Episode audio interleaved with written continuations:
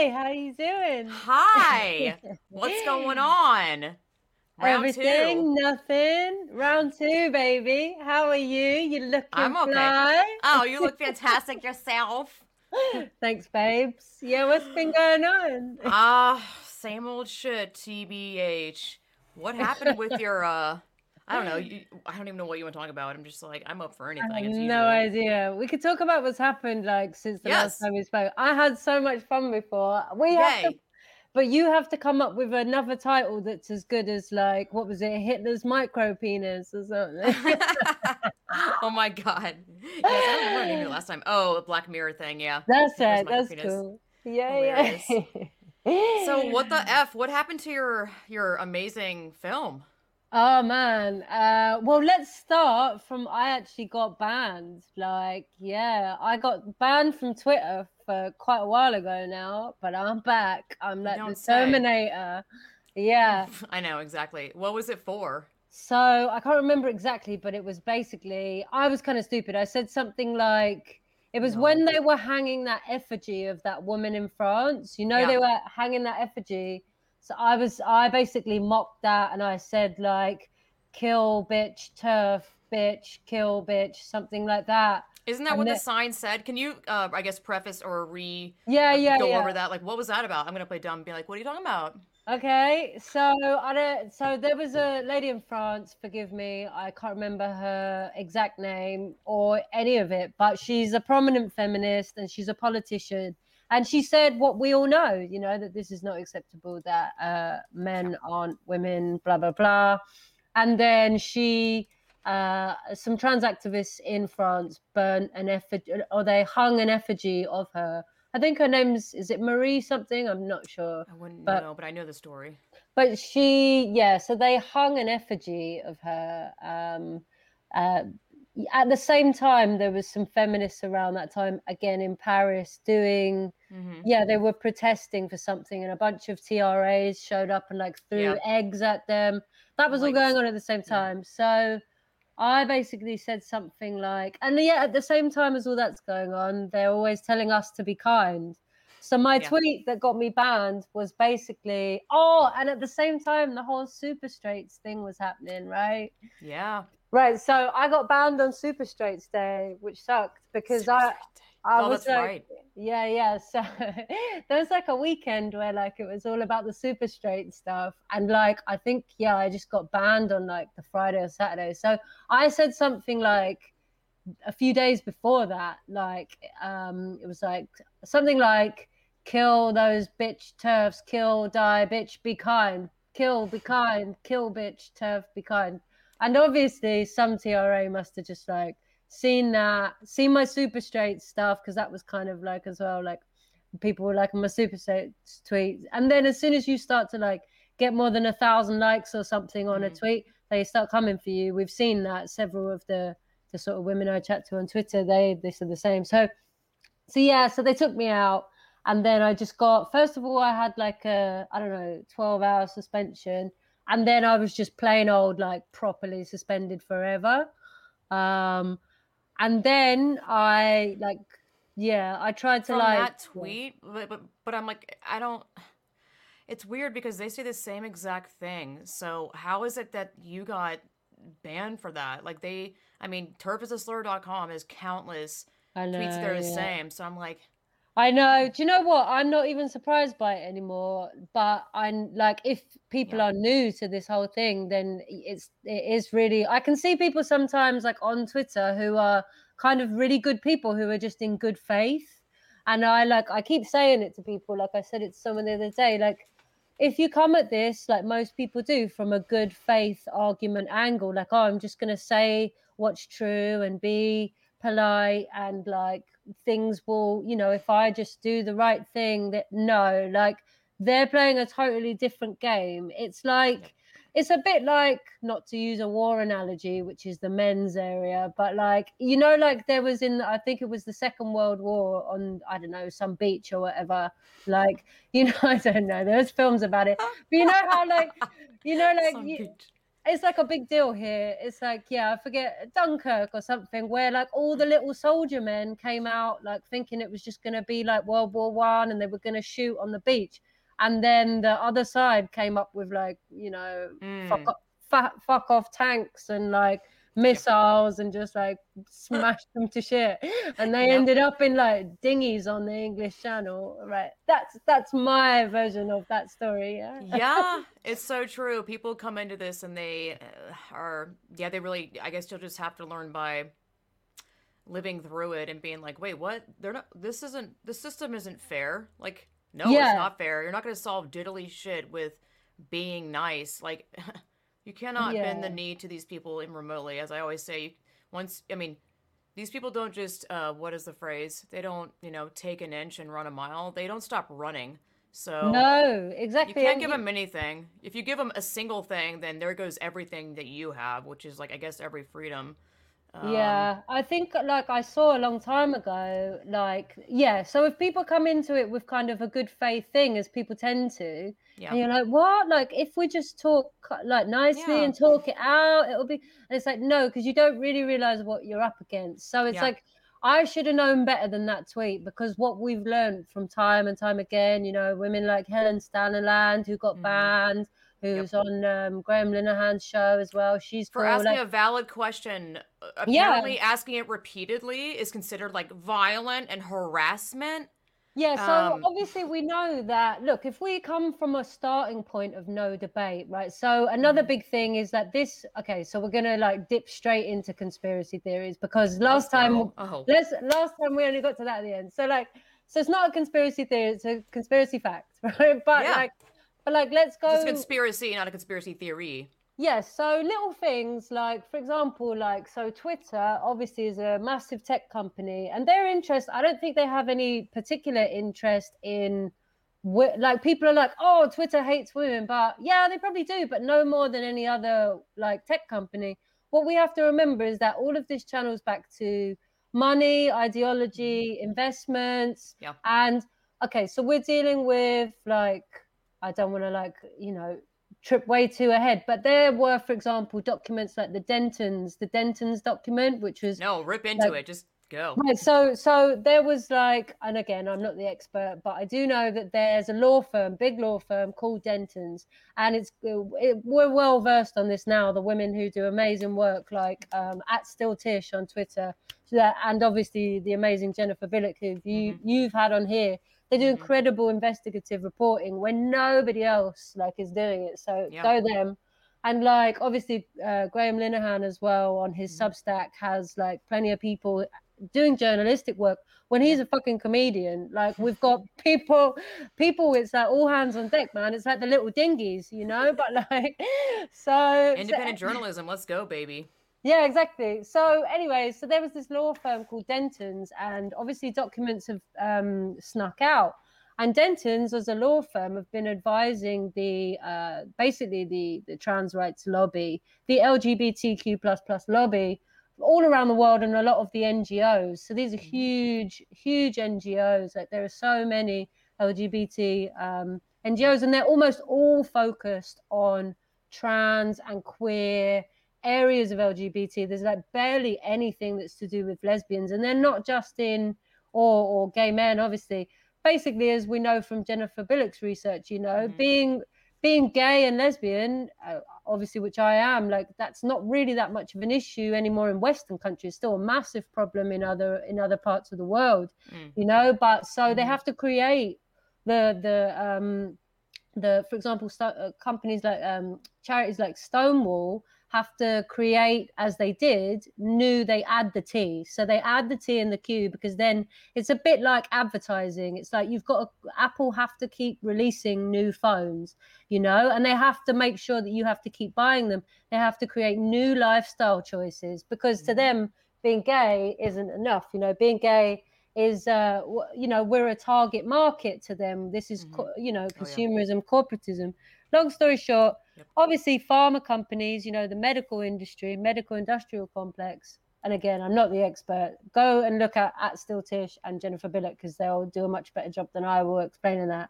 But like, They, yeah, we can easily see that pharma companies and obviously like private surgeons, et cetera, it's a huge industry and there's massive growth there. So what millionaires and billionaires look for is they look for not just, it's like if you're going to buy a house, right? If you're going to buy a house, you could just go and buy a house in the really like stable area that's really expensive already. And you know that the value is roughly going to stay about the same. But billionaires and millionaires, where they know that they can make their money is in areas where there's going to be exponential growth. Where, for example, if you buy a house in an area that's shitty, but on the up, you know, and in 10 years and you hold it for 10 years, it will be huge. So same principle applies to the medical industrial complex, where right now, if you've got, you know, if you're just starting to do hormones and puberty blockers like Lupron are, and actually Lupron initially, the drugs they now use for puberty blockers predominantly on young lesbian girls suffering from, you know, body hatred, basically, that they've never been tested on females or children, you know, and they're made to castrate male paedophiles. And I'm not making that up. I think that that's probably as good as Hitler's micropenis. I'm not sure, but... I mean, is that the same drug that some women were taking for endometriosis and they had horrific side effects? Yeah. Where, like, they're I wish I was brushed up on this knowledge because I read this a while ago, or, like, 2 months ago. It feels like it's been years. Where, like, their jaw or something started deteriorating, like, their bone... something. It's pretty messed up. Like, some women... Yeah, it's really fucked up. So some women that have been interviewed are like, you know, endometriosis is obviously a really painful thing to live with, where they, you know, now have taken and gotten off Lupron, but they're like, I wish I obviously never took it. And they would have gladly taken the endometriosis pain over the Lupron permanent side effects. Like, it's wild. How is any of this allowed? Controlled substances. Like, I got an ad the other day for some crap called Folks. Like, I swear to God, F-O-L-X. And it's some... Let me pull it up. I know, because they're advertising it on Her, a lesbian dating app. Oh my God, as well. Let's see. It's underneath this. It's called Folks Wellness or something. I'll pull it up, and I'm too lazy to pull up the thing on here. It's called, let's see. Okay, well, the ad says, our team of queer and trans clinicians put you back in control of your body and care. Sign up for a Folks membership today. It says informed consent. You are in charge of your body. With informed consent, there is no mental health provider assessment gatekeeping. Access to HRT. Sign up for Folks Health. Folks offers gender-affirming hormone therapy for transgender, non-binary, blah, blah, blah. And I'm like, how? It's so predatory. I don't understand how these controlled substances are... Like, with no, it's not even approved or tested for, this whole bullshit made-up identity crap. It's wild. I'm like, what is going on? Why?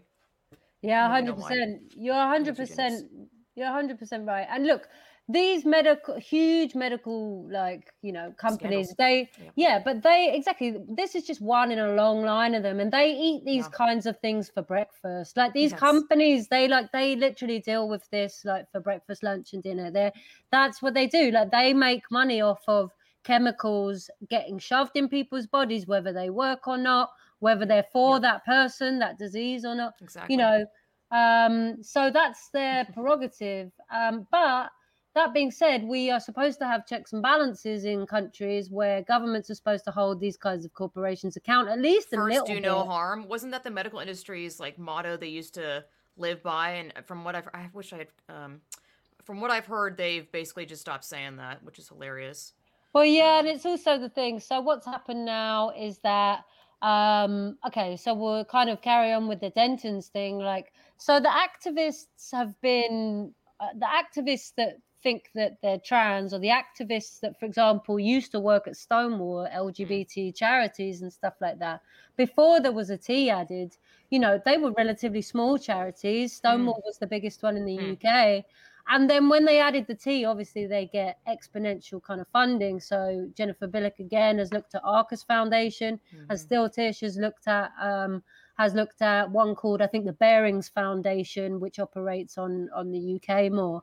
What is Arcus? So Arcus Foundation is a, from what they've said, Arcus Foundation is a NG. It's a foundation or an NGO, basically supposed to be a charitable foundation that is the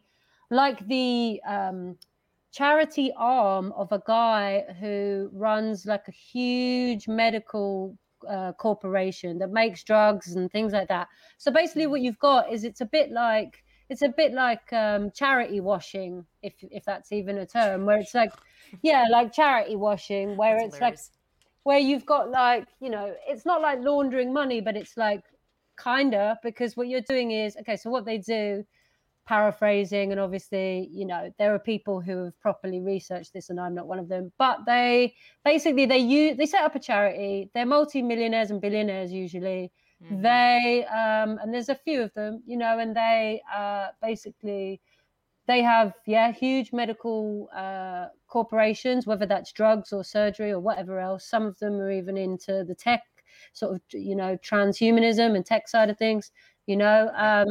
So anyway, what they do is they channel money from their businesses into charitable foundations, and then those charitable foundations donate grants and money to other charitable foundations. But obviously what they want to do by doing that is control the lobbyists. So then they basically have lobbyists of other charities operating on their behalf to get laws passed that they want. So what we've seen in the UK is a huge push from Stonewall and I think Gendered Intelligence and Mermaids. They're three big charities here. And they try to get laws passed. Like, for example, they're the people who were trying to intervene in the Keira Bell case here, you know, which was all about whether children can consent to these life-changing puberty blockers and so on and so forth. So that's where it's coming from. And Dentons, which I started off talking about, they basically wrote a document that advised them how to go about this. And the way they said, again, you know, to go about this is to do it by stealth, basically. They said, don't talk about it in the open. Do it so that people don't, in the public, they don't get to hear about it. And this is all documented. It's not just, you know, crazy people. Oh, I'll put it up. I saw those screenshots. It was mind-blowing. I mean, the 11th hour is one of the earliest things I read about all this. And I was like, what the... I mean, these are documents that you go to their literal website and you can read it for yourself, the absurdities about how snake-like and stealthy and get ahead of the government and use certain public figures to push this BS. It's insane. I was just like, what? How do people not? It's just people don't have the time to, I guess, even consider thinking about looking beyond like, well, this is life-saving care or gender-affirming. Like, none of this shit is what people actually think it is. I don't know. No, I don't think so. And I think, again, we're coming back to this idea of a good faith argument. People believe, and, you know, I can definitely see how this happens. Like, people, myself included, we like to believe in the goodness of people. And most people are good people. And we like to believe that there is a sense of order in all of this chaos. And not people that have the mass loads of money. Like, I wish people could understand. I mean, to me, and this is something I've discovered very quick, like that men that have an crazy astronomical amount of money, they're not any good. Like, I mean, I don't believe, I mean, this could be women too, I guess. I've seen some pro-transhumanism woman just be absolute lunacy. I just think these people are trying to play God. They have all the money and they're bored and they want to control things and they want to play around with humanity and civilization and societies because they can, because they have the money. Money can change the world. Money can change, you know, propaganda, do all that jazz. And look what's happening. Yeah. And look, you know, it's something, I mean, other people like Jane Claire Jones and the philosophers have really... I love her. Yeah, she's great. Like, I used, you know, a lot of her interview with Glinner in my documentary. She's great and has a way of explaining things that makes complex concepts simple, you know. And I think... Yeah, and I definitely think if you really look at it, you know, what it comes down to is that they want to control nature. And the only part of nature is very difficult for them to control is women and our bodies, reproduction. And isn't that just a pain in the ass, you know, that they can control almost everything, but they cannot control, you know, probably the most important thing which will happen in your life, which is the beginning of it, you know, the giving birth. So, they can't control that that resource. They can't control the labor of it.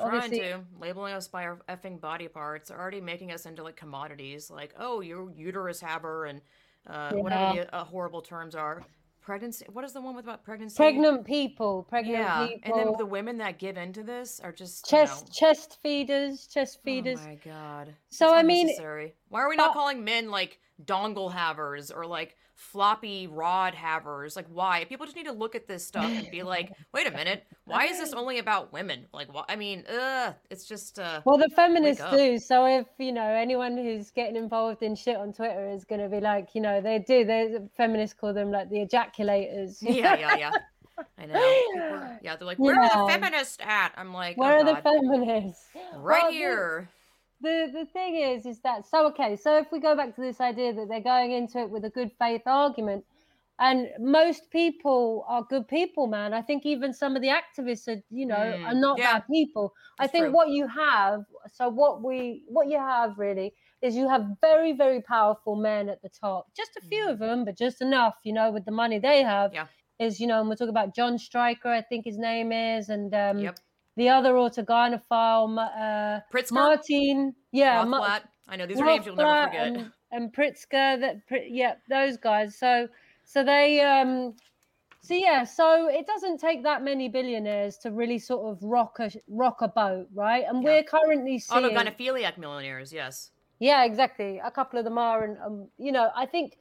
For me, I agree with Jennifer Billick in the sense of there are so many moving parts here, but when you strip it back to money, people understand that language, they get that because it's understandable to see how money could drive these kinds of things. But there are other aspects to it. So not only do you have the money, the huge amounts of money that are being poured in, not just in the USA and in the UK and all across Europe, but in Africa too, other people have done the research to go and see like all of the amount of money that's being poured into these tiny little LGBT charities being set up, for example, in Africa and India, where, for example, they still don't have laws that keep lesbian and gay people safe or bisexual people safe. So to throw this stuff in here, in those countries especially, and those continents where they still don't have laws that protect people in the beginning, you're just asking for trouble. Think of a country like Iran, where they have the highest rate of transgender, transsexual surgeries, primarily because it's illegal to be gay, but it's not illegal to become. So instead of being a gay man, you'll become a straight woman, And that's really what this is. So this is some form of gay conversion therapy, and sterilization, 100,000%. 100%. And I think, it's also interesting that it's predominantly young women that are being sterilized, that are having parts of them chopped off. So the male to female transsexuals, if they do, most male transgender people, male-bodied, stay male-bodied. They don't change a thing, Very few of them have the surgery. And the ones that do the surgeries they tend to go for are obviously boob jobs, So they get something added, but it's the women. Facial feminization, exactly. That's true. But it's the women who are having bits lopped off and sterilization. And I think body organs removed, like necessary organs that regulate your body. Yeah, and you can't just remove and be normal or live your normal life. Yeah, 100%. And I love Sheila Jeffries. That's why I put a little bit of her in my film. She's like, been talking about this stuff for decades, and I think it's, and I think, and there was a woman called is it Janice Raymond? Raymond? I think so, yeah. I wanted to say Janice Dickinson, but definitely not her, but yeah, I think it's Janice Raymond wrote the original sort of text on this kind of area, if people do want to go and look it up. I haven't read it, but I've heard of it. But is that the Transgender Empire or Transsexual Empire one? That's right. Yeah, that's right. That one is for free to read online. I will put a link in the show notes. Very good. That, so basically, I think that what's happened is, so you've got all this money, right? You've got all this money, and you own a medical or tech company that's to do with. Basically turning people into transsexual people. So, but now what you've done is you've flooded like NGOs across the world, quite small organizations where £100,000 pays for everything they need in like 3 years. So if you add like 60K or like 100K or more, it doesn't take a lot to really like sway these people. And we've seen it where even feminist organizations, you know, organizations that should be standing up for women have been totally captured because of this money. And they're not going to get this money unless they do what they're told to do. So then what happens is a lot of good people might leave the company or the charity, and what are you left with? You're left with the kind of careerist types, the people who, charities and NGOs are a whole other thing, because a lot of times, not always, there are amazing people at charities who do amazing, incredible work. But there is sometimes at board level and at director level, CEO level with some NGOs, not all, there is a sense that charity can tend to perpetuate the problems it claims to be trying to fix, because the director's paycheck is dependent on that problem existing. Yeah. So, and I'm not even saying that that's happening consciously, but on some unconscious level, you're not trying to solve the problem, because really what a charity is it's a solution looking for a problem, right? Mm-hmm. Whereas businesses, not to say businesses are great and charities aren't, but businesses generally, because they have to make a profit and people have to pay for something like a product or a service, and charities tend to ask for money. So they're not generally providing you with something back. They're providing service users with something back, right? So what you have is, in business, you always have to appeal to the customer, right? So you're always trying to serve a need that the customer has. But with a charity, not always. And again, I'll just say there are amazing people doing amazing work at some charities all over the world. But sometimes it can get a bit out of alignment, like a ship, you know, like if you're on a ship and it only takes you to slightly turn a little way, and if you keep going forward, you're going to end up in a completely wrong direction eventually than where. And it's only minor degrees that we're talking about. So all this money and all this ideology, basically the ideology that people can be born in the wrong bodies, to be put simply, which I don't believe they can be, and it's never been proven that we can be, you know? No. So the idea that people can be born in the wrong bodies, but funny enough, they're only ever born in the opposite sex's body. It's not like they're born in, why aren't we born in animals' bodies? Like, why not, you know? Like, I'm sure that's probably coming, Lord Almighty. Like, if you can be born in the wrong body, if you're this soul that's born in the wrong body, then why does it just always seem to be the opposite sex from what you are? Anyway, point is that they have created this narrative. How is the soul stuff, how is this not a religion? Like, if it's so, like, my soul and my, like, my gender soul or whatever, like, how is that science when they're like, trust the science or whatever? They try to say it's something about science related. I'm like, how is soul stuff related to science at all? It's a religion. It's a religion, absolutely. And if nothing science about it. It's in the same way that Scientology is. It's a religious cult. So the dogma of it. And this is the thing, is that if you, coming back to the good faith arguments, if you are telling the truth, then you'll happily have a conversation about what you think, because you can come to logical conclusions. And basically, the Dentons document that was crafted by lawyers to say, tack this on to other things. So try and hide this bill to say that people can have puberty blockers at age 14, or, you know, tack all of these laws to do with changing women's language, and in the UK especially, and elsewhere, swapping out the word sex in all of our equality acts, which protect us, and putting in gender identity instead, and has a massive effect on especially female people, because as we know, female people are not treated equally by as to male people. So what you have is basically our bodies, like, our people. It's not about, like, souls. It's because of our bodies. Like, you can't just slap on an identity bullshit. It's just crap. So what you have now is, for example, in California, you already have males going into female prisons, and in the UK, we've got an avalanche of this shit. Even today, I happened to see one where a guy who was making bombs at home and was a part-time police officer identifies as a woman and is now, after being caught as a sex offender, several different counts, not just one, but multiple. There's so many sex offenders now, and it's crazy, right? So what happens is these are sex offenders that have had, say, multiple sexual offences in their lives, male people, obviously. And then what they do is, on their latest one, they've now realised that when they go to court, if they say that they're transitioning into becoming a woman, the judge takes more sympathy on them. So we've had several cases, I've seen 3 or 4 or 5, even in the last few months, like where the judge goes, life must be terribly difficult for you. I can understand that being in a male prison would be really tough for you. And it's like, this guy's raped several 10-year-olds, you know, like, and so what's happening is... Yeah, it's a really good point. Sympathizing and empathizing with, like, pedophiles, and it's just, like, it's just an open door, blatant abuse, like, men protecting men, lawyers being like, oh, poor you. We should put you in with the women that of which you've raped women's bodies. So let's put you in with more women just because you say you're a woman. Like, wake up, people! It's absurd.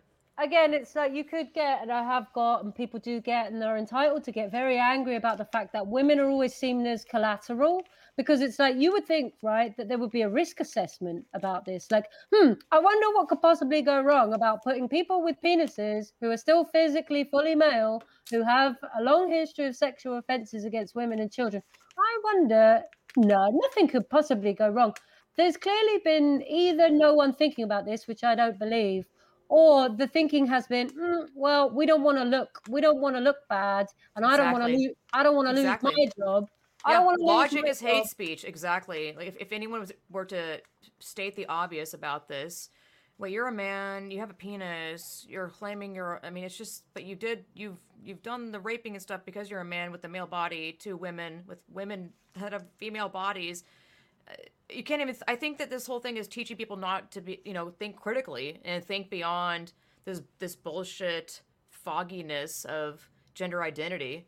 Like it ceases their minds from even going there, because it's a whole state, what I mean by state is a world mindset of terror and fear that if you even put your mind there, you know, thought police, like you'll be, I don't know, fired, you'll lose your family, your everything.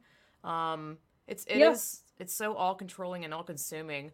So what's happening, like, within a lot of institutions is, like, you've got to think about it, right? Is there's individual people who are, say, you know, local governors, local people in California who are making these decisions or having to explain these decisions that don't make any sense and are clearly very, like, fucked-up decisions. But that person is thinking to themselves, but if I don't do this, I'm going to look like I'm a terrible person because people are going to say I'm transphobic, bigot. Yeah. And also on top of that, I won't get reelected, or I will lose my job, or I won't get that promotion. So this is what's happening, is that it's very difficult to get people to think when their job depends on them ignoring such facts. But what's starting to happen now is that... so, for example, in the UK, we just had the bathroom bill thing. So this week, it was decided by the, some equalities ministers or whatever, that they had done a consultation with the public and with all of these lobbyists, you know, charities and whatever else, on having gender-neutral toilets in newly built buildings and everything. And basically it came back, and after consultation, and lots of women like putting forward their feelings and expertise on it. Lots of women like submitted on that, and they really didn't want to hear from the women at all. But what's happened now is that the government have basically gone, all right, then, well, clearly there is a conflict here, and so we're not going to do that. We're not going to have gender neutral toilets. At least not exclusively, all government buildings and official buildings need to have gentlemen and ladies' toilets. And possibly what we'll do is add a third space.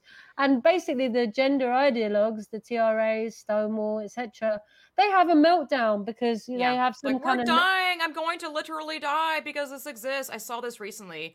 Let me read. It was just ridiculous because some bill was passed in Tennessee, I believe.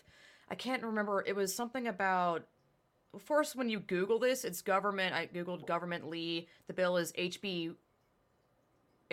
Bill 1182. And of course, the first thing that Google pulls up is freaking HRC website stuff, because Google is, BS, whatever. The way they frame this is hilarious. I was trying to write an article that was written from, I guess, more conservative side or reality side. But this is the HRC thing saying Tennessee Governor Lee signs anti-transgender business, blah, blah, blah. But some dude, this fucking guy. Oh, yeah, I've seen that one. He said, "I'm livid. Please help us get out of this state. My husband and I are no longer safe here. This could result in our death. Please help us leave." And then this person who does amazing investigative work on Twitter, I forgot their handle, H-E-G-E something, I can't remember. But they said, this guy spends most of his time threatening violence on women. It's okay if you label them TERFs first, though, and begging for money. Now he thinks his life is in danger because women want to know if they can expect men in their restrooms. Some of his tweets are, "It's a really bad week for TERFs. Executive order allowing trans kids in sports." I hate using this language, trans. I don't like to use that. Blah, blah, blah, blah. Actually, let me just go on. Executive order allowing trans kids in sports, executive order allowing trans people in the military, and now an infamous TERF, Helen Staniland, has been permanently banned from Twitter. Ouch, you know they're mad. And then the next one is, "Well, I just went on a TERF hunting spree. Today should be fun." Next is, "I'm done playing nice and friendly. The rest of the night, any TERF I see gets a swift fuck off real motherfucking quick. He's a little bitch. Someone's a little bitch. He's a weak little TERF. He blocks people. What a little weak child. Welcome to the fight. We have cookies in the back, and in the side yard, we have TERF cutouts for target practice." Like, I love how they're like, "Oh my God, save me!" And they're the one saying all this violent bullshit. Well, yeah. Slayer, because F the TERFs. Blah, blah, blah. I don't even know. Because having TERF beliefs and believing in crisis actors are classic white nationalist ideology. I don't even know, dude. A TERF is nothing more than a Nazi and feminist disguise. I'm so tired of this bullshit. Like, this is a man. That is not a woman. Like, ew. Obviously fail. Ew. Yeah. These people are fucking deranged. Sorry, that was on the side. Related, no, no, you're totally right. And I think, again, like last time we spoke, like we ended up talking about just like the narcissism that runs through all of this. So again, we're coming back to basically just very, very childish, narcissistic people, and obviously not everybody, there are a range of people who are for various different reasons involved in this. And let me say that the TRAs do not represent actual trans people or what are known as actual trans people, such as transsexuals, as they used to be called, who are very, very rare, and what it is, a lot of it is just about narcissism. It's about, males especially going, "I want this. I want access to women's spaces, women's bodies. I want to physically be turned on because of autogynephilia. I want to be able to get my rocks off by embodying my idea, my concept of what a woman is." Because, of course, they don't know what it means to really be a woman. It's like they think a woman looks like a bimbo. And if you're a, quote, ugly woman, which is just a woman without makeup or presenting as a bimbo or e-thought. Therefore, so when they present themselves, these men, as like skankified, like prostitutes, they think, that says a lot about what they think a woman is. And so when you're a woman being like, that's not a woman, like, this is ridiculous. They're like, "You're just jealous because I'm more of a woman than you'll ever be." I'm like, so, they're just deluded. I know. I'm like, that's not, it's so crazy. They think that the only way to be a woman is to just look like a total prostitute. So performative. So, hey, commercial break. You can support my work by joining the Rational Revolution on my Subscribestar, which is subscribestar.com/distorted lens. Or you can donate directly through my PayPal, which should be some link somewhere around here. I'll put it up. Just want to have a commercial break and make sure that you support my work. If you enjoy the work that I do, if you get any sort of entertainment, any sort of education, and you just want to support my work, you can do that by doing one of the things I just mentioned. So, back to the show. These are really, really, really mentally ill, sick men. And I mean, I'm going to separate. And they get off by even using bathrooms, women's bathrooms. Like, they masturbate, they suction dildos on the floor and literally use them as touch themselves as they hear. Just like knowing, just them being in a women's bathroom gets their rocks off, and they'll touch. It just, Because it's about colonization, you know, it's about being somewhere. Same thing as like the rape mentality, where it's like the thing that turns that particular kind of a guy on is the power of being able to do something that that the woman has no control over. Yeah, so again, it's inferior. It's about power and control. That's the inferiority complex leads to having to act out some sense of superiority fantasy. And with the autogynephiles, it's about getting turned on by the humiliation of being a woman. So if you go and check out, for example, Isabella, who does Whose Body Is It podcast, she's got an amazing one recently on sissy hypno porn, which is like and I briefly touched on it in my some of the darkest shit ever. Man. Yeah, and I mean, I find it. We need to talk about it more though, because I feel like the majority of the people don't know. Yeah, I think the majority of the trans bullshit is literally that though, like straight up, because it's 100%. It's hypnosis. I think my headphones are backwards. Hold on, I actually have no idea. Anyway, yeah. Sorry, go ahead. Yeah, no. So it's So I think if we just separate the female-bodied, transgender young women, because you'll notice like other people have said, where are all of the middle-aged trans, you know, women suddenly coming out at 45, realizing they've been men all along? There aren't any, right? There are very young, teenage to young adolescent or young sort of early 20s women who've been captured by this ideology, suffering from what because clearly see as internalized escapism, misogyny and homophobia. And I know, because I was a teenage lesbian girl and I didn't like it and I hated my body and I would have done anything in that moment, whatever that thing is, especially when there's all this porn around. You know, I saw porn at a young age, and it's like when I saw and I didn't really know I was gay yet, and it's like when you see what sex in porn looks like, that's very scary. And Sheila Jeffries talks about this. It's very scary. So if you're a young girl and it's like, wow, well, all I know is I don't want to be that, you know? Especially a young girl now, like women are like being rapidly, I mean, they're not, but the language is being erased and removed. Like what girl would be like, yay, I'm going to stand against all this BS and fight this, which is really difficult, by the way. I mean, of course you'd want to escape into it, you know? There's no, like, proud, yes, it's okay to be a woman, and women are strong, you know? Well, it's a mixed message. It's a mixed message. So there's people going, yeah, it's amazing, I'm a girl dad, be a boss, be a woman boss. But really, women and girls, we know from very, very young, and it's even worse now, we know from very young that our position is a lot more vulnerable than boys. You see it in the things that we are expected to do, the things we're not really supposed to do, and the expectations of us. And boys have their own shit to deal with too, but it's just very clear from an early age the position of girls is so much less free and powerful. You know, we're supposed to be, and it's a mixed message, because it's like you can do anything, you know, like hashtag 90s and 2000s feminism, where it's like, you can do anything boys can do. And then the reality is that, but what you're really expected to do is be a porn bot, right? Yeah. Be a porn bot and be a sex robot. Yay, sex work is work, OnlyFans. Woo, sex so work is work. Isn't it funny how nobody says drug deals are deals, you know? It's like the same thing. It's like what you're talking about is illegal, and also, like, it's not good for the people involved. It's not good for the purchaser, nor is it good for the seller. Yeah. Yeah, it's so bad for people. And it's not a job, it's rape, you know? That's what it is. It's totally paid rape. Paid rape, yes. Think about 100%. It, like, you know, if women don't have freedoms, you're on OnlyFans and men ask for disgusting shit where you oblige to, because you're like, well, shit, they have the money. What am I going to do? Not insert this fucking shit up my ass? Like, I mean... It's not, you're not being empowered. You're absolutely a commodity. You're a fucking shell of a you're just an item. You're an item. You don't have a soul. You think they care about you?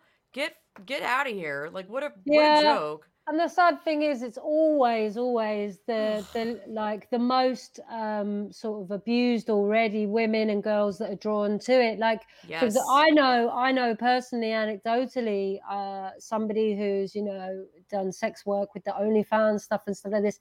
And like, I can just hear all over her, you know, she's from a quite a, you know, decently well-off middle-class family with mm-hmm. a nice accent and whatever.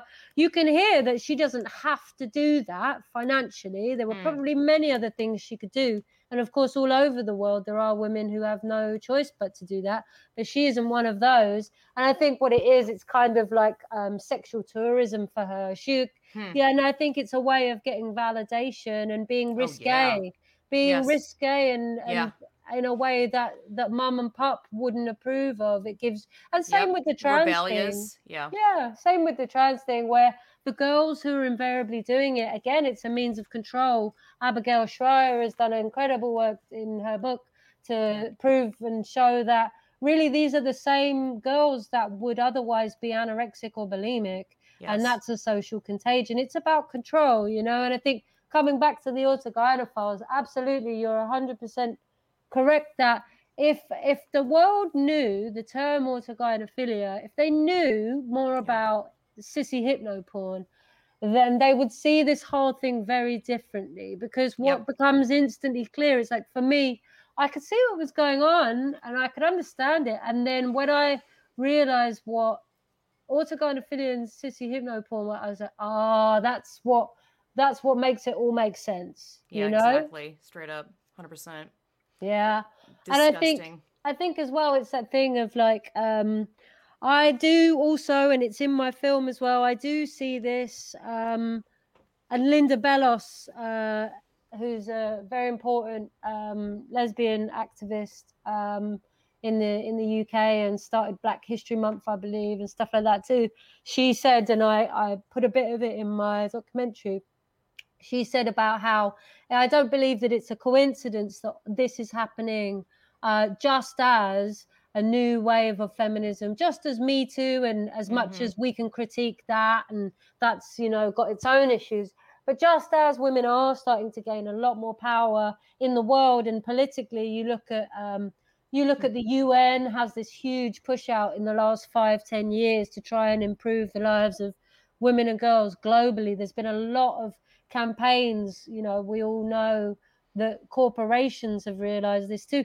There has actually been a drive to get more women up the ladder in a number of ways. But of course, you know, if you ever read Susan Faludi Backlash, there's always going to be one. With every time you take a step forward, you almost sow the seeds of the swing back, you know, where it's like, so this for me, and other people have said it and I agree, is really just a male swing back. If you look at people like Jordan Peterson and the success that he has, his ideology really speaks to kind of incel boys who, when we look at the trans phenomenon with the male to female people in focus, the men who like to call themselves self-identified women, really what you have there is you've got incels who have decided that they can't get a woman, so they're going to become one instead.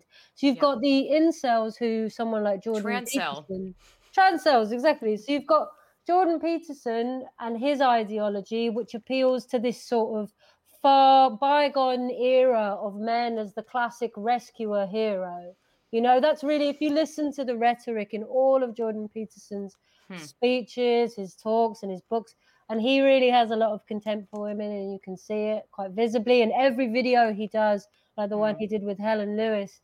All the comments, thousands of comments below that are basically to the tune of, haha, feminist gets owned, right? They hate feminism. They're so threatened by women wanting to be equal. I've seen that too a lot with conservative people like Crowder and Matt Walsh. Like, they have a lot of good stuff to say, and they understand what this trans bullshit is, but man, there's some definite underlying misogyny and like bro jokes, and it's really exhausting.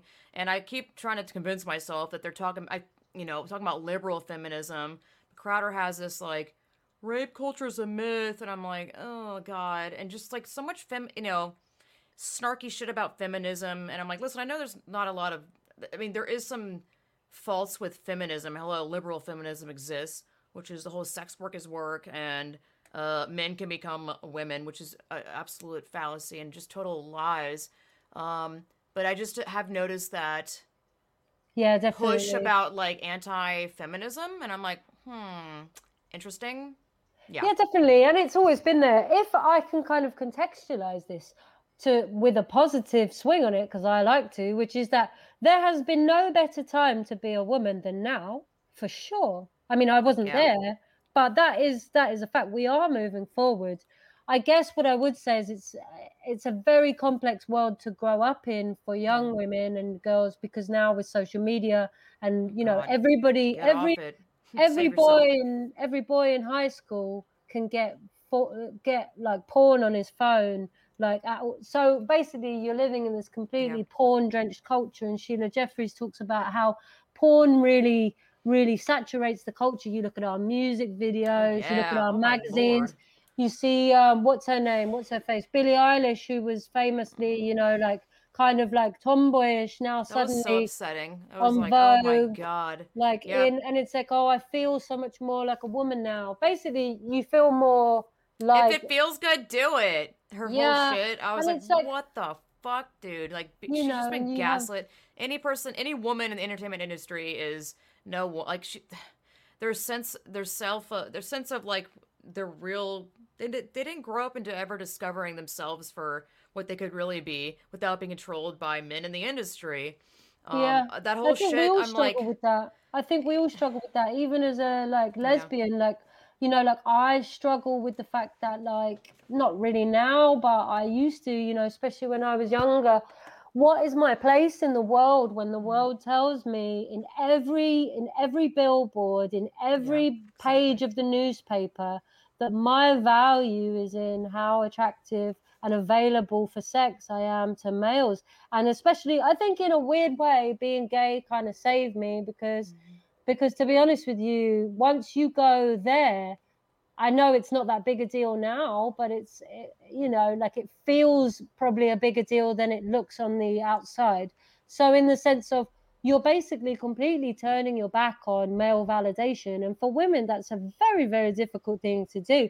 And, for me, I kind of didn't really have a choice. But I'll tell you what, and I think a lot of women learn this as they get older too, like, you can derive so much more of a feeling of internal power, if you like, when you stop getting it externally in that way. And I think that is naturally something that happens to women as they get older, because they become less attractive to men, you know, because of course men become more attractive as they get older, because they have more power as they get older traditionally. And therefore it's you know, and again with Sheila Jeffries, it's like, it's the power that we sexualize. So I was thinking about it yesterday, like with women and all of this sort of sex work and stuff. Really, what we're taught as young girls, especially with the onset of sort of porn being so available now, which it never was. I don't think older women can really understand. Like, and I've heard a couple of younger women talk about it recently, and it really hits hard. Where it's like when you grow up in such a porn-drenched culture that we really have now, like, no matter how smart you are, like you are kind of so conditioned that you have to be available, and that your own liberation is going to be through having sex with lots of men, you know, and that this sex positivity thing. And I learned for myself that, like, actually that's for women especially, the consequences can be really damaging. And also we're not really, and of course people can go and get their rocks off however they want, go and have as much sex as you want, but I don't really think we're built that way, you know, of course not. Certainly not as a long-term strategy for happiness. I don't think we're really built that way, and that's just my observation. And I think as well that, so coming back to the Jordan Peterson stuff, that really we have this, okay, so we have a whole bunch of things where men have, all we hear about now is that men have so many mental health issues and that male suicide is massive. And that's true, you know, and obviously we hear about women's mental health, but I think as women, we tend to live more in denial. We tend to live a lot more in denial. I've heard it described as kind of Stockholm syndrome. So we sexualize our powerlessness. We find ways to kind of enjoy our position as the less than category of human, and sometimes not even human. We find ways to make that sexually exciting. Oh, look at that guy, he's so powerful. Oh, he's got so much charm. And okay, he might be a lying narcissist, but isn't he sexy, you know? And it's like, I hear women like this all the time, and you watch it and you're like, what the fuck is going on? And it's like, it's really just the power that's been sexualized there. So power true. And that's control. Really yes, I think it's so crazy that, like, whatever you want to call it, patriarchy type stuff, that they enforce, the men enforce upon women to always be presentable, be fuckable, and cute, and an item to be. We are basically conditioned. But then they, but then they take that back, and then they sexual and fetishize that concept of, sissy hypno shit, where they take being an inferior, weak, used, only just your holes are just to be fucked, and that's now like what they live as, like a woman, and they fetishize. It's so crazy. They like impose it on us. They take it back. It's just like a whole stew of just disgusting, vile evil. Does that make sense? Yeah, 100%. Yeah, it's really upsetting. So again, it's like, Germaine Greer said, wasn't it? Women have no idea how much men hate them, and I know that not all men hate women. If there's any fellas listening, hey guys. Right? I'll say all men. Let's just make it even here. I say all men, you say not all men. But I think just to piss them off. Yeah, exactly. But I'll tell you what, it's that thing of like, so autogynephilia, we'll talk about that in the sissy hypno porn. So yeah, if we take the kind of the young guy who Jordan Peterson would appeal to is a guy who, in centuries gone by, that guy would have immediately been able to marry any woman that, her father would have sold her off. When he would have been in like 22, he would have married a 14-year-old girl. And then he would have had a job that he had for life, that had been in his family's name forever. And hey, I love JK. And then he would have married some, teenage girl. He would have completely like been, the man of the house, and he would have worked in a job like, I don't know, a shoesmith or something, whatever, forever. And then, he would have sex with her. She, and she would get pregnant. And they would just live until they died and raise family. And of course, love could grow. And some people were lucky enough to be able to marry people that they loved, especially if they had money. But honestly, the thing is that like men knew their place. They could go off to war. Nowadays, men don't know their place because their entire role of masculinity, Sheila Jeffries talks about this too. There's, their entire role as men and masculinity cannot exist without femininity. So it's they are the yin and the yang. You cannot have one without the other. So if women now can suddenly in the 21st century or 20th century can work, can go to war, can provide for ourselves, can raise children by ourselves, can drive, can go places, can do things, can be in politics, if the message to girls, and don't think that boys don't notice what messages are being sent to girls, right? And the message to girls in the last 20 years has been, you can do everything boys can do. That's really fucking threatening to a boy who's also at the same time, that boy is being told to be a man, you have to be in control, you have to be rich, you have to be powerful, successful, you have to get a woman and you have to be in charge, and it's like, the messages we're sending are not compatible with each other. So women, I guess that's why men are so threatened when women are better than them or even. They just get so upset. Yeah, so it's true. So you look at a woman like J.K. Rowling or whatever, like one of the things that a lot of the sort of incel type of guys that I put in my film, they were clearly just very angry that she'd made a lot of money. Now this woman was ridiculous. That was really hard to watch. I come from the gaming industry, so I know all about that shit. Well, yeah, but I've noticed it myself, in my own life, that like there's, we're happy with girls like being involved, but you shouldn't take first place. Exactly. When you think about it now, men are literally going into women's competitions and taking first place because women don't deserve it anyway. We cannot have a first place. You cannot have anything to yourselves, and you cannot be a winner.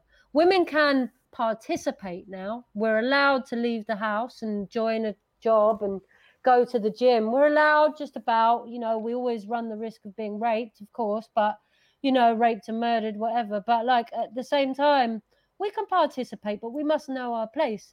And so if you, again, listen to the rhetoric of Jordan Peterson, his whole ideology is around, and there's a lot of men like this too, even men that I admire and respect and enjoy and find funny. Yeah. You can hear it. And it's not necessarily contempt like it is with him. That's what I mean by Crowder and Matt Walsh and these conservatives. Yeah. I'm I agree with a lot of what they say, but there's this there's an undercurrent thing, and I'm it's almost it's not impossible. Really in your face, but I'm oh man, do I hear it? Because remember, what's the worst thing to be if you're a man? Is to be called a woman, to be called a pussy, to be called to be called weak. What you will hear if you listen to men for long enough, if they're honest, is that the thing they are not allowed to be is weak, which is a big problem for them. And another word for weak is... and another word for weak is vulnerable. So the biggest shame, and we'll come back to the autogynephilia, the biggest shame is to be vulnerable. And who's vulnerable? Women are vulnerable, right? So if you are turned on by the kick and the thrill of shame, and sexual desire is linked to fear, right? Mm. Sexual desire is completely linked to fear in the sense of, what is most adrenalizing and exciting can often be things that you wouldn't really want to happen in real life. Mm, so what you now have is these guys who are getting a huge buzz out of the shame of being what the most shameful thing that they could be is vulnerable. And that means being women, right? And that they can turn themselves on by the idea of being humiliated, by being raped, abused, used, sex trafficked, and feminized, stolen away, kidnapped, gang banged. So I think what we're seeing on a cultural level is really just a male fear playing out. The movie Get Out, I think it's called, is all about kind of the fear, and I don't, also I didn't completely understand it. I'll be really honest. But all I knew is that I'm watching the fear play out, the fear that African-American people have when they're in a colonized white supremacist society, to some extent. But it's not exactly. Of course. But I can understand, to some degree. Yeah, but I can understand to some degree that it would be quite scary to be a black person in a predominantly white country.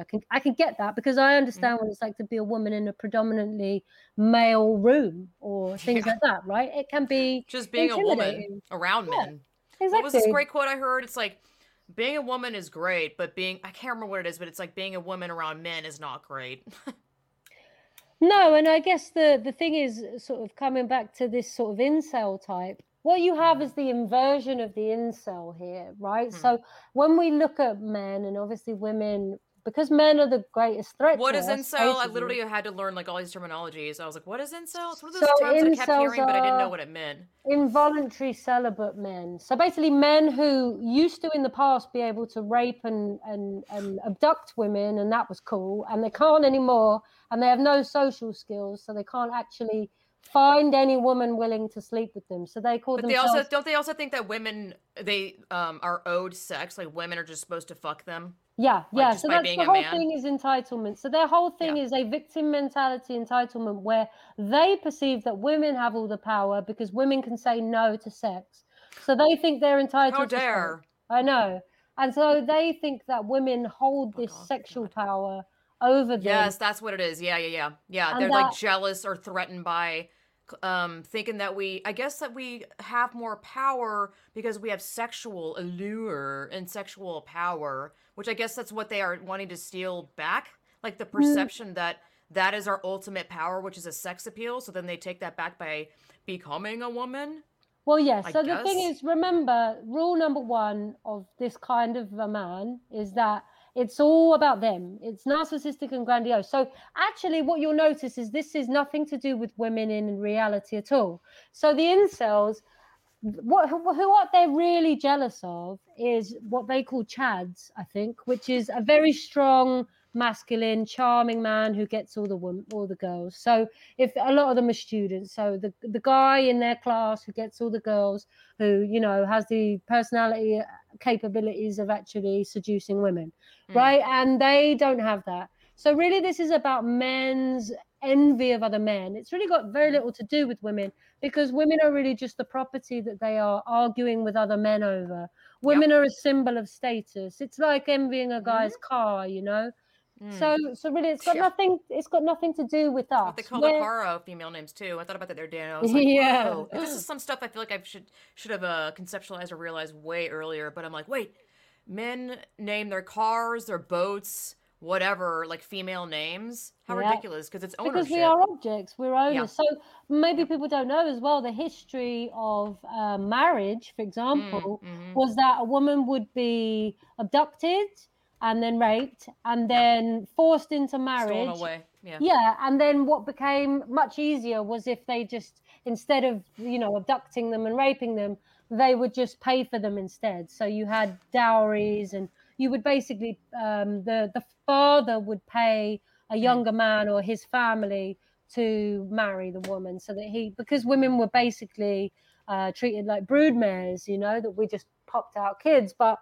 Long story short, that guys who would have previously had within the power structure an ability to get women and get a job and get, and now in this economy especially, you know, more and more stuff is being solved by tech. So we have all of these things coming together where you have a world in which women are growing as a labor market, right? We're in the labor market. We're competing with these douchebag guys, for these really inadequate guys. We're now some very highly skilled academic women, and some dumb ones too, I'm sure, now competing in the labor force. Even in my work, like, I compete with men all the time and I win a lot. And so men now have technology, robots to compete with, automation, you know, for jobs that they would have got, you know, and they also have women to contend with.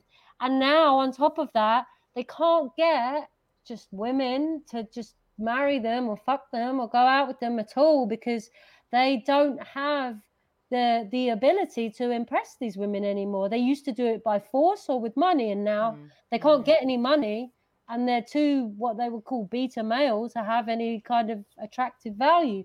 So these guys are stuck. So what they do is they either start reading Jordan Peterson books and go and clean their room, or they become women. And because what they can do is they basically externalize their fear and shame around their inadequate masculinity, and they turn it into something that turns them on.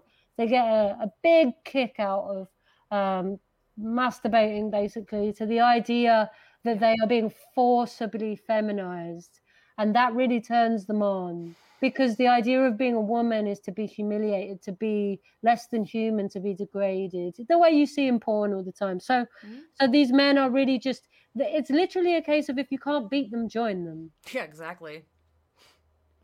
Mind blown. Yeah, I took me, it's just all these things I kept, you know, discovering all this stuff along the line. And I'm like, wow, how convenient for these men to just be like, well, why would I wait for a woman to, you know, snatch up or fuck? Why not just become a woman? Yay! How easy! Huzzah! You can do it too. Yeah, it's also obviously as well, I've made it sound really like, hopefully it's like a simple thing, but it's not that simple, because these people are very psychologically disturbed, as we know. Yes. So the other thing is that the kick that they get, that kind of shame kick that turns them on, what they get, and there are a lot of men that get turned on by this, not just autogynephiles, is the idea, you know, we can all relate to the idea of it being sexy and exciting to do something you shouldn't be doing. And as we know, what men shouldn't be doing is raping women, right? If a woman says no, then they've been taught they shouldn't do that. So in the same way that you would get a kick out of stealing some sweets when you're a kid from a shop, they get the same kind of kick, except in a sexually excited way, from either, obviously, traditionally they would have just been plain old rapists, but like now what they get the kick out of is this sort of, it's like an accessory to rape, where it's like the colonization of women's bodies, women's spaces. For example, the woman who runs Giggle, Sol Grover, she, I saw a tweet from her once that was like, similar to the Germaine Greer kind of quote, where it's like, women have no idea how many men. It's basically, for people who don't know, it's a platform called Giggle that she runs from, I think, Australia. That's an app for women only to socialize, females only. And she said, you have no idea how many men on a daily basis try and invade that platform. And she knows because she's the creator and she monitors it.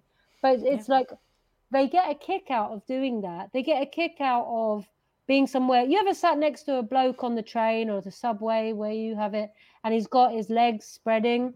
There's a certain kind of guy that enjoys that, you know, that wants to be in your space and in your face and enjoys.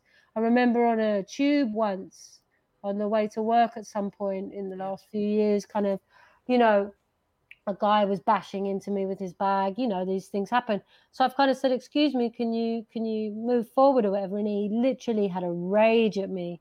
Then he started pushing himself into my body. Like, gross, you know, he had like a total entitlement. The idea that a female, a woman might have space, it was just, you know, completely not acceptable. Yep. So again, that extends to women's sports, women's prisons, women's lesbians clubs, you know, like anything, women's podiums, women's panels, women's, you know, like politicians. Anything female-centered, like how dare. Men immediately want access to it.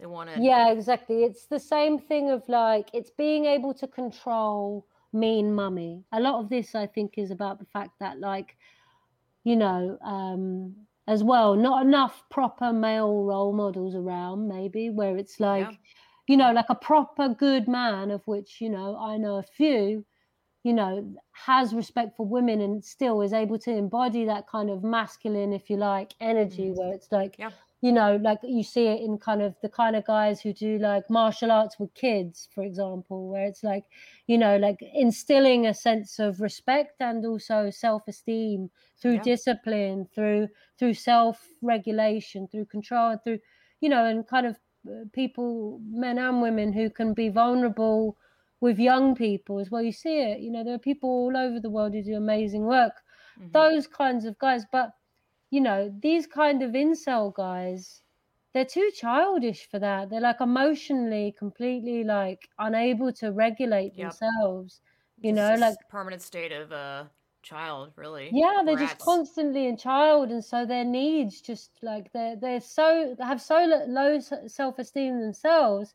They've got, it's like narcissism is like needing a million mirrors to reflect back your worth, you know, and it's like they constantly need everybody else to feed them. It's exhausting, how sad. You're just going to, what an unfulfilling life to not be able to exist on your own and be like, hey man, I have enough confidence and integrity and strength on my own. I don't need anybody to say anything or affirm me at all. Like, can you imagine being like, because I've seen people write it, Target or these other corporations being like, oh my god, this is why I made this mug, because they have, at Target they have a mug that says ask me about my pronouns. And I'm like, can you imagine being like, oh my god, this mug is making me feel alive, I feel so affirmed, thank you Target. And I'm like, this actually, someone was inspired by someone made this tweet in reply to that ask me about my pronouns mug, and I was like, all right, I'm on it, I'll make that mug. And I did. You get on my Redbubble anyway.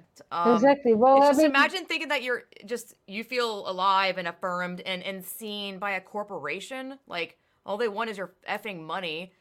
How sad. Like, you need to look within yourself. Oh. Yeah. Well, I find it's no coincidence. Remember, I am so optimistic and always have been, because I can fully see that, like, this movement, this trans ideology, it will sabotage itself, because it can. That's the inevitable conclusion, right? Because it's sowed within itself.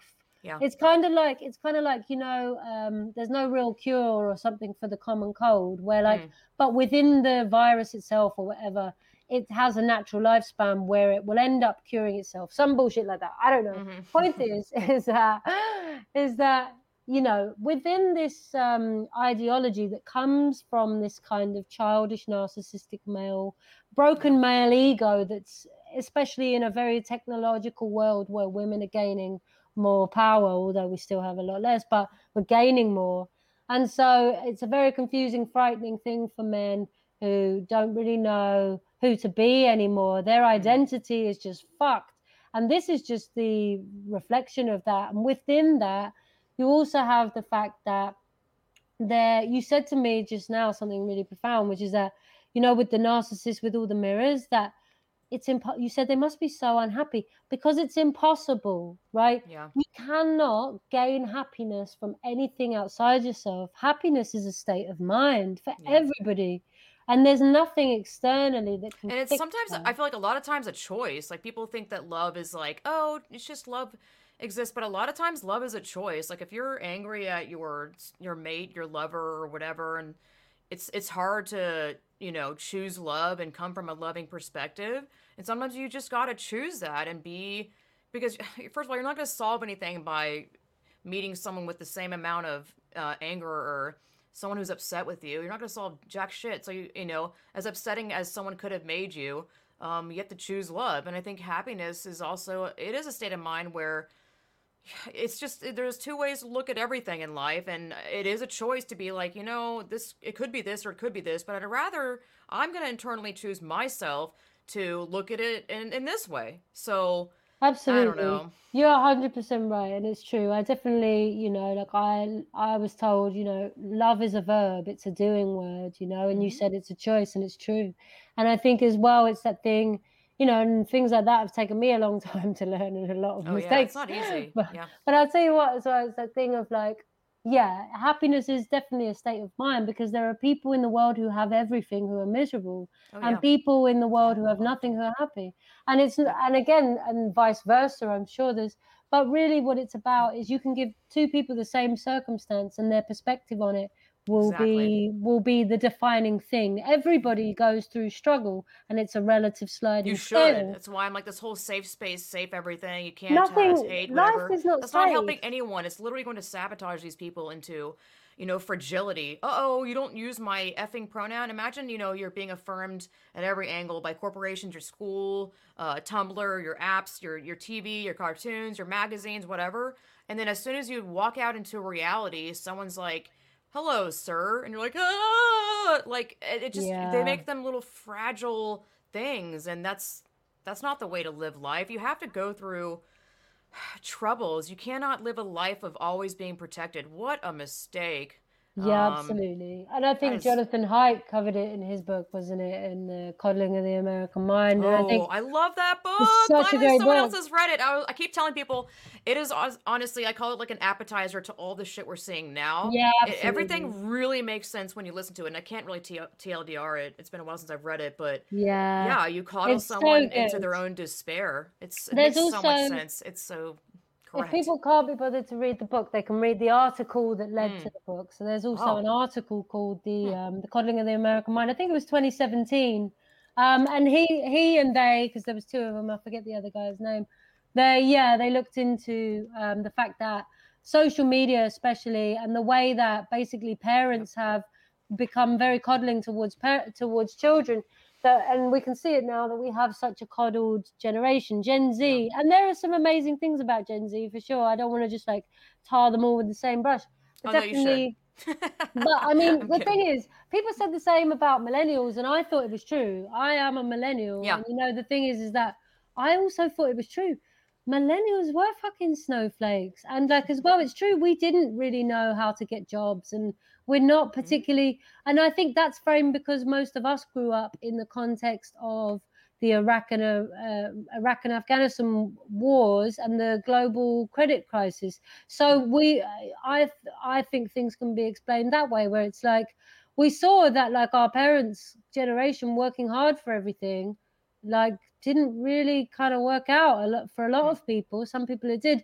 But I definitely think there was a thing in the UK where there was a feeling amongst me and my peers definitely of like, well, why are we going to like buy into and invest ourselves in a system that's clearly not for us? It does not cater to our to our needs or anything. So I definitely felt like millennials were kind of a generation that were like, look, the system's fucked and it's not built for us. And I think Gen Z are different because they've really come in here.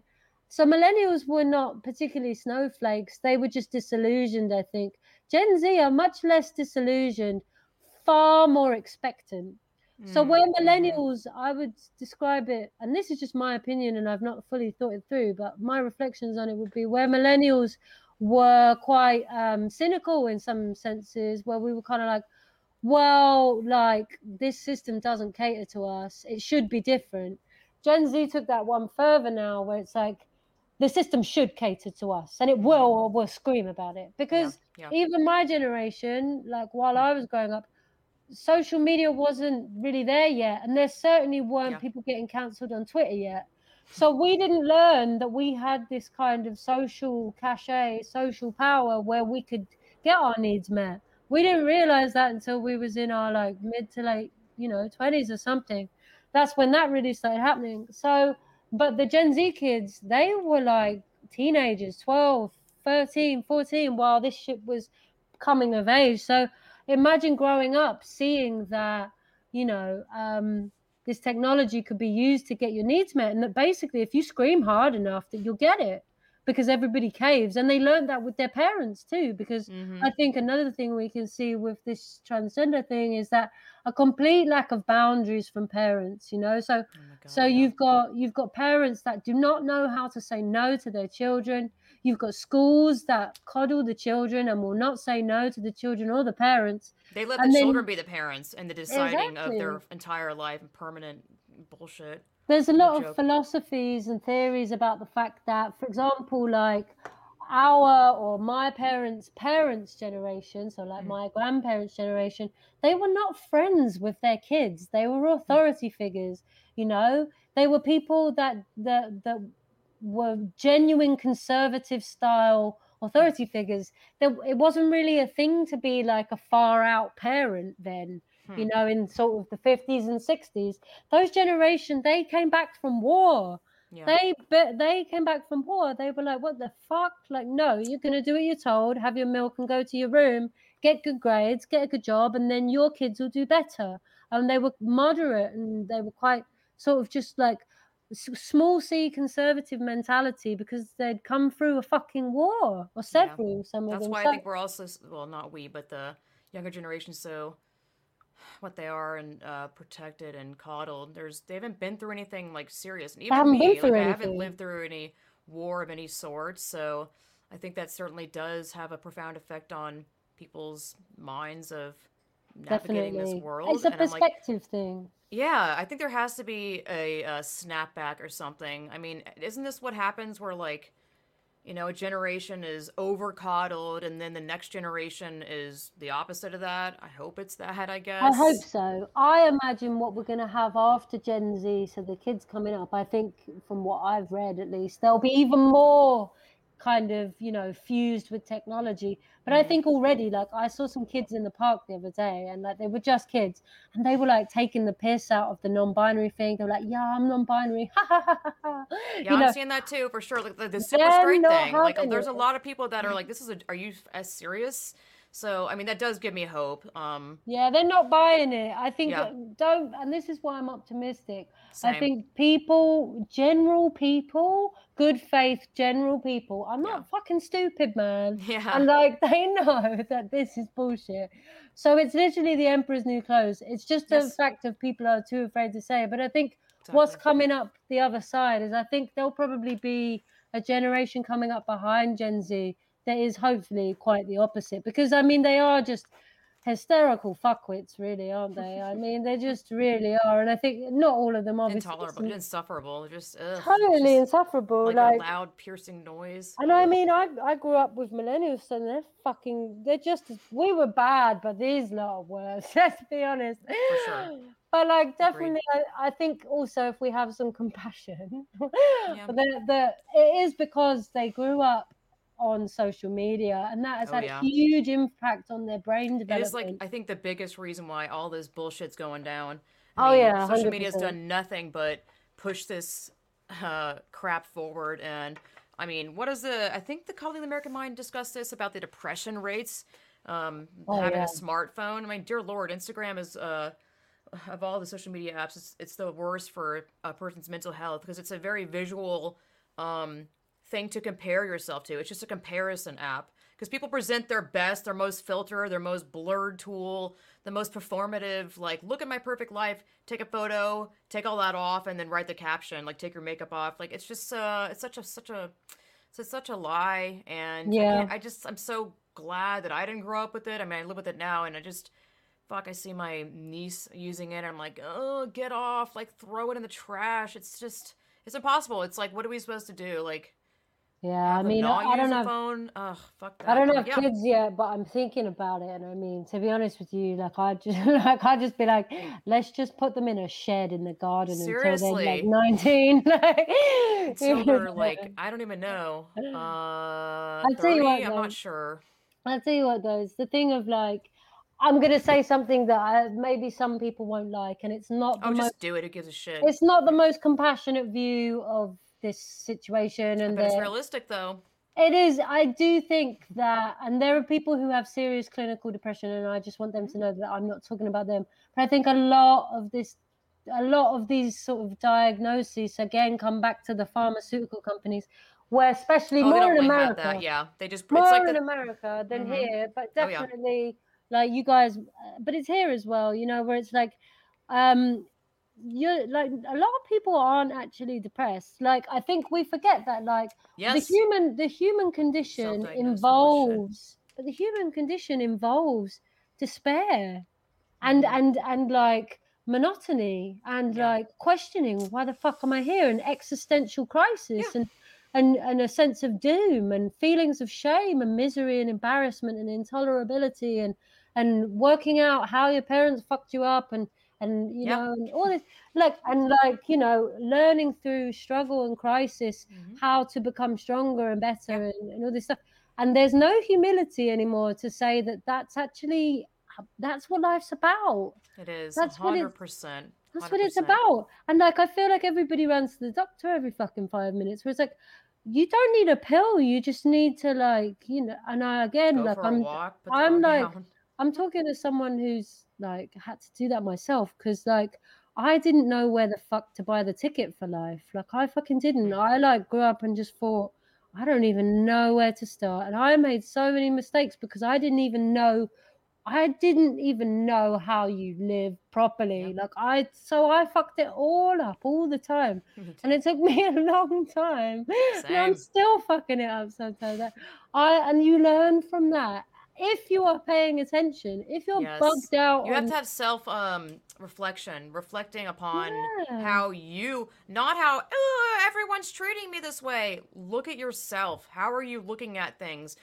How did you act?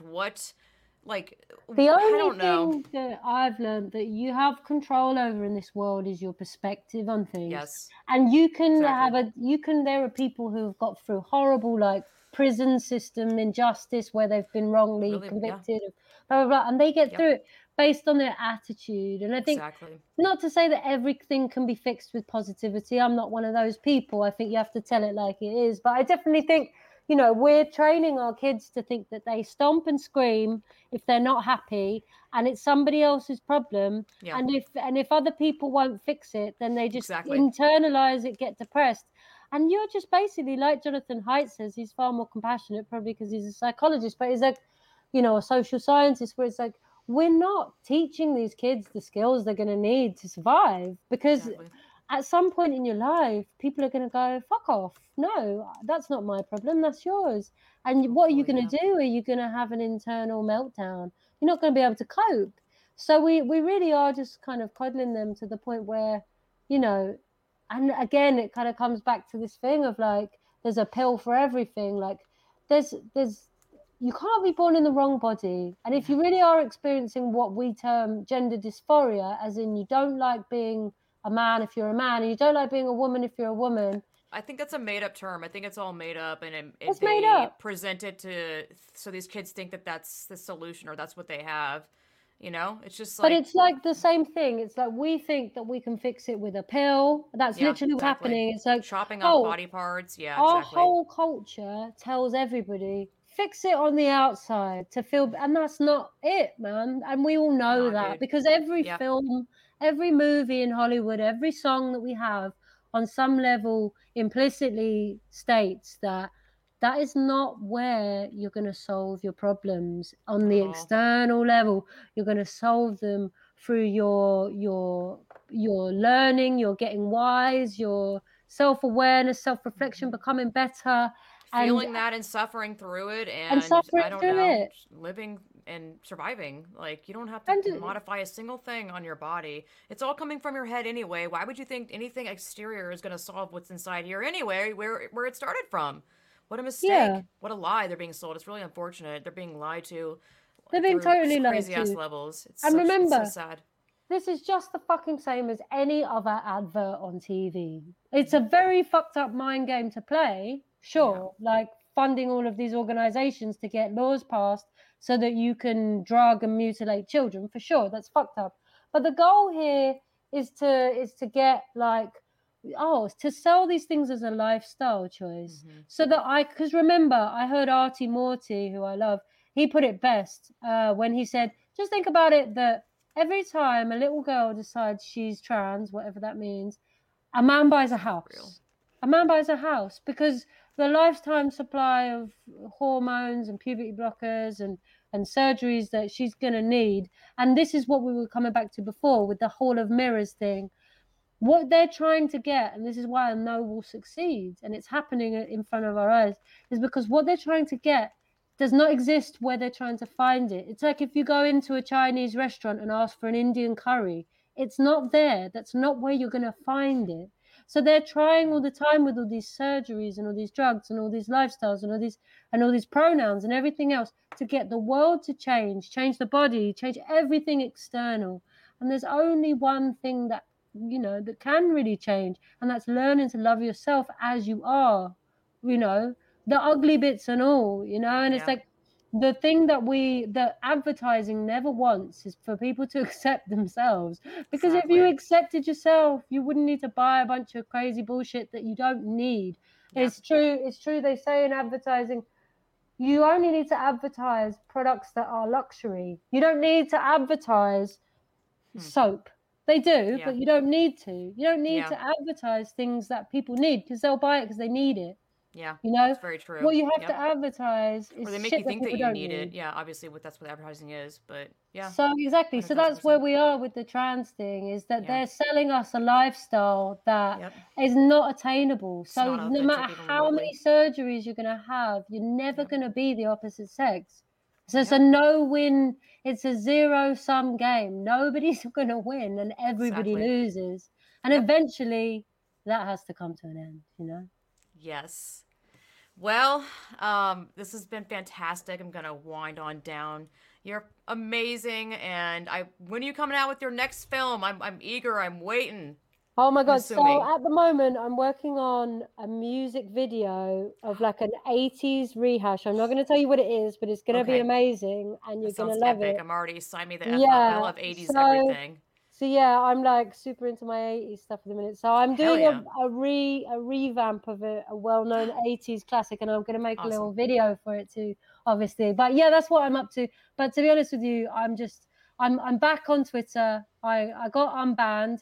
I had a secret method that I'm going to keep to myself, but let's just say I played them at their own fucking game. And, and bravo. Where can people find you on the social medias or the internet? They can find me on my old account, man, which is at Karen_actually on Twitter, because, I'll tell you what, it turns out, you can pretend to be whatever the fuck you want these days. And so, I'm back, Peyton. I'm back in action. And I love chatting to you. Thank you for letting me rant for like an hour and a half. Oh, please. I love having you on. I love your perspective and what you do. So thanks for coming on. I appreciate you. Speak soon. Keep it real. Woo. Bye. Until next time.